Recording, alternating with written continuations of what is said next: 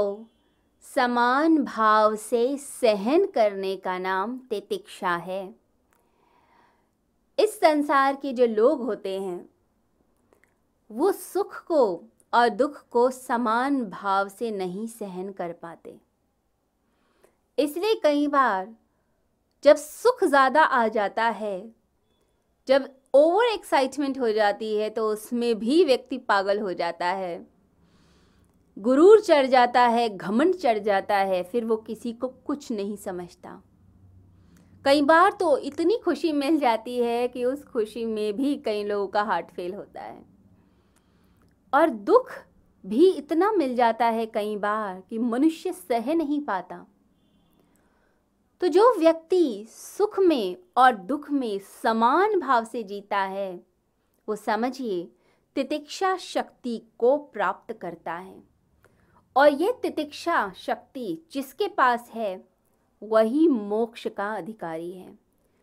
उपनिषदों में लिखा है कि मोक्ष प्राप्त करने के लिए तितिक्षा शक्ति का होना आवश्यक है, यानी सुख और दुख को समान भाव से सहन करना। गीता ये बात बोलती है बार बार कि इच्छाओं का त्याग करो, लेकिन साथ ही साथ यह भी शिक्षा देती है कि सुख और दुख के जो अनुभव हैं इंद्रियों के द्वारा जो प्राप्त होते हैं, उन्हें समान भाव से सहन करो।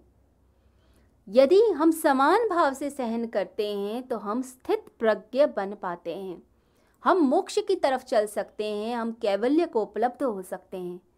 तो मोक्ष चाहिए, मुक्ति चाहिए, इस संसार से ऊपर उठ के जीना है। तो तितिक्षा को साधिए। हमारे उपनिषदों में कहानियाँ बताई जाती हैं। एक वृतांत बताना चाहूँगी, याज्ञवलक, मैत्रेय और कात्यायनी का। तो जब ऋषि अपना सब कुछ छोड़कर जा रहे थे और अपनी सारा धन, अपनी सारी प्रॉपर्टी आधी आधी दोनों पत्नियों को बांट कर जा रहे थे तो मैत्रेय ने तो कुछ नहीं कहा, क्योंकि साधारण थी, साधारण नारी थी। परंतु कात्यायनी ने कहा कि तुम किस धन की खोज में जाते हो, किस चीज़ की खोज में जाते हो? तुम्हारे लिए यदि यह ज़मीन, जायदाद, ये प्रॉपर्टी ये धन कुछ भी नहीं है, ये मिट्टी है तो मुझे मिट्टी क्यों देकर जाते हो? मुझे भी उसी ओर ले चलो, उसी साधना का धन मुझे भी दिलवाओ, जिस धन को प्राप्त करके मोक्ष मिलता है। और यदि तुम्हारे लिए ये धन ही उपयोगी है तुम्हारे लिए ये इंपॉर्टेंट है, इसीलिए तुम मुझे दे के जा रहे हो। तो तुम भी मेरे साथ ही भोगो। मुझे वह धन दो, मुझे वह चीज़ दो जिससे मोक्ष मिलता है। तो हमारी प्राचीन परंपरा में शुरू से रहा कि जिस चीज़ से मोक्ष मिलता हो, अमरता मिलती हो, उस तरफ़ चला जाए। इसलिए ईस्टर्न और वेस्टर्न फिलॉसफी में बहुत फ़र्क है। वेस्टर्न फिलॉसफी कहती है कि शरीर जितना सुखी रह सके, उसके लिए सुख साधन इकट्ठे करो। अच्छे वस्त्र लाओ। जितने सॉफ्ट होंगे, जितने अच्छे होंगे, शरीर को सुख देंगे, वो एकत्रित करो। शरीर के लिए यदि भोजन अच्छे से अच्छा मिल सके तो वो एकत्रित करो। अच्छा मकान हो, अच्छी गाड़ी हो, सुख सुविधाएँ जो भी ढूंढी जा सकती हैं, ढूंढो। इसको सुंदर बनाओ, अच्छे परफ्यूम लाओ, अच्छे कॉस्मेटिक्स लाओ। अच्छे से अच्छी चीज़ें करो और लोगों की इच्छाओं की वृद्धि करो। जितनी इच्छाएँ बढ़ेंगी, कामनाएँ बढ़ेंगी, लोग और चीज़ें खरीदेंगे। वो और शरीर को सुखी बनाने के लिए, इसको लंबा करने के लिए प्रयोग करेंगे। इसे वेस्टर्न फिलॉसफी शरीर तक ही सीमित रह गई। उम्र कैसे बढ़े, एज कैसे बढ़े, इसको करने के लिए पूरे प्रयोग किए गए। हेल्थ पर प्रयोग किया गया कि आप बीमार ना पड़ें। आप बीमार हैं तो कैसे ठीक किया जाए? तो शरीर के प्रति उनकी दृष्टि रही। परंतु जो ईस्टर्न फिलॉसफी है, वो शुरू से शरीर केंद्रित नहीं, वो आत्म केंद्रित रही। कि वो चीज़ करनी चाहिए मनुष्य को जिससे उसकी आत्मा बलवती हो। उसके प्राणों में ताकत आए, नूर आए वह मुक्ति के पथ पर चल पाए, जो परम लक्ष्य है उसकी ओर चल पाए। तो परम लक्ष्य की ओर धकेलने का काम हमारे ऋषि मुनियों ने किया। इसलिए शरीर भाव में न रहकर आत्म भाव में रहने की शिक्षा दी गई। अब आत्मा को कैसे बलवान बनाया जाए? यदि कोई व्यक्ति बहुत सुख में जीता है तो दुख छोटा सा भी आएगा, सह नहीं पाएगा। छोटा सा कांटा भी चुभेगा तो रोने लग जाएगा, जैसे बहुत बड़ी चोट लगी है।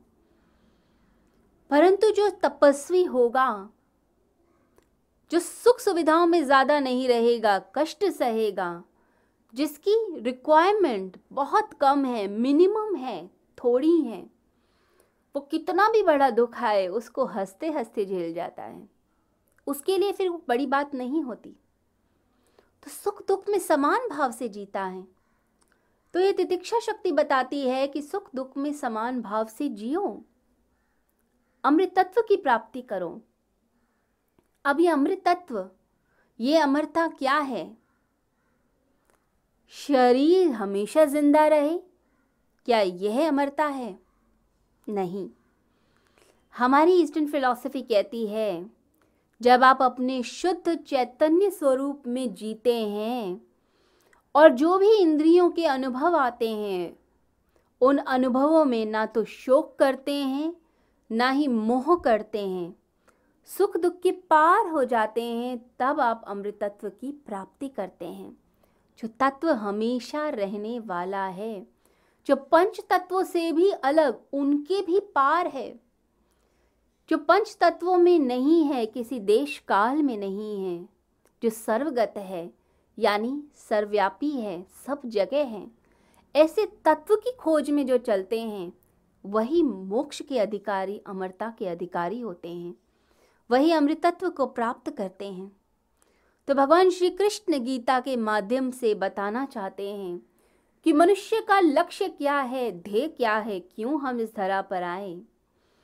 यदि चिंता और भय में पड़े रहोगे तो कभी दैविक आनंद को प्राप्त नहीं करोगे। आनंद चारों ओर बरस रहा है। उस आनंद की प्राप्ति करो। परमात्मा चारों ओर हैं। उन परमात्मा के दर्शन करो। उन्हें अनुभव करो। अपने भीतर उतारो। तो ये आत्मा परमात्मा में लीन हो, यही तो परम लक्ष्य है। हमें मुक्ति मिले, मोक्ष मिले, आनंद को अनुभव करें। तो गीता में बार बार भगवान कहते हैं, चिंता छोड़ो, भय छोड़ो।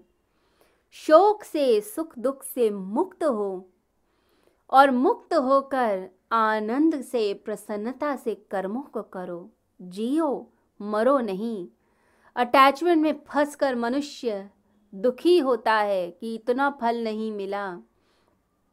परंतु जो मनुष्य परमात्मा के आनंद में रहता है चिंता मुक्त होकर प्रसन्नता से जीता है।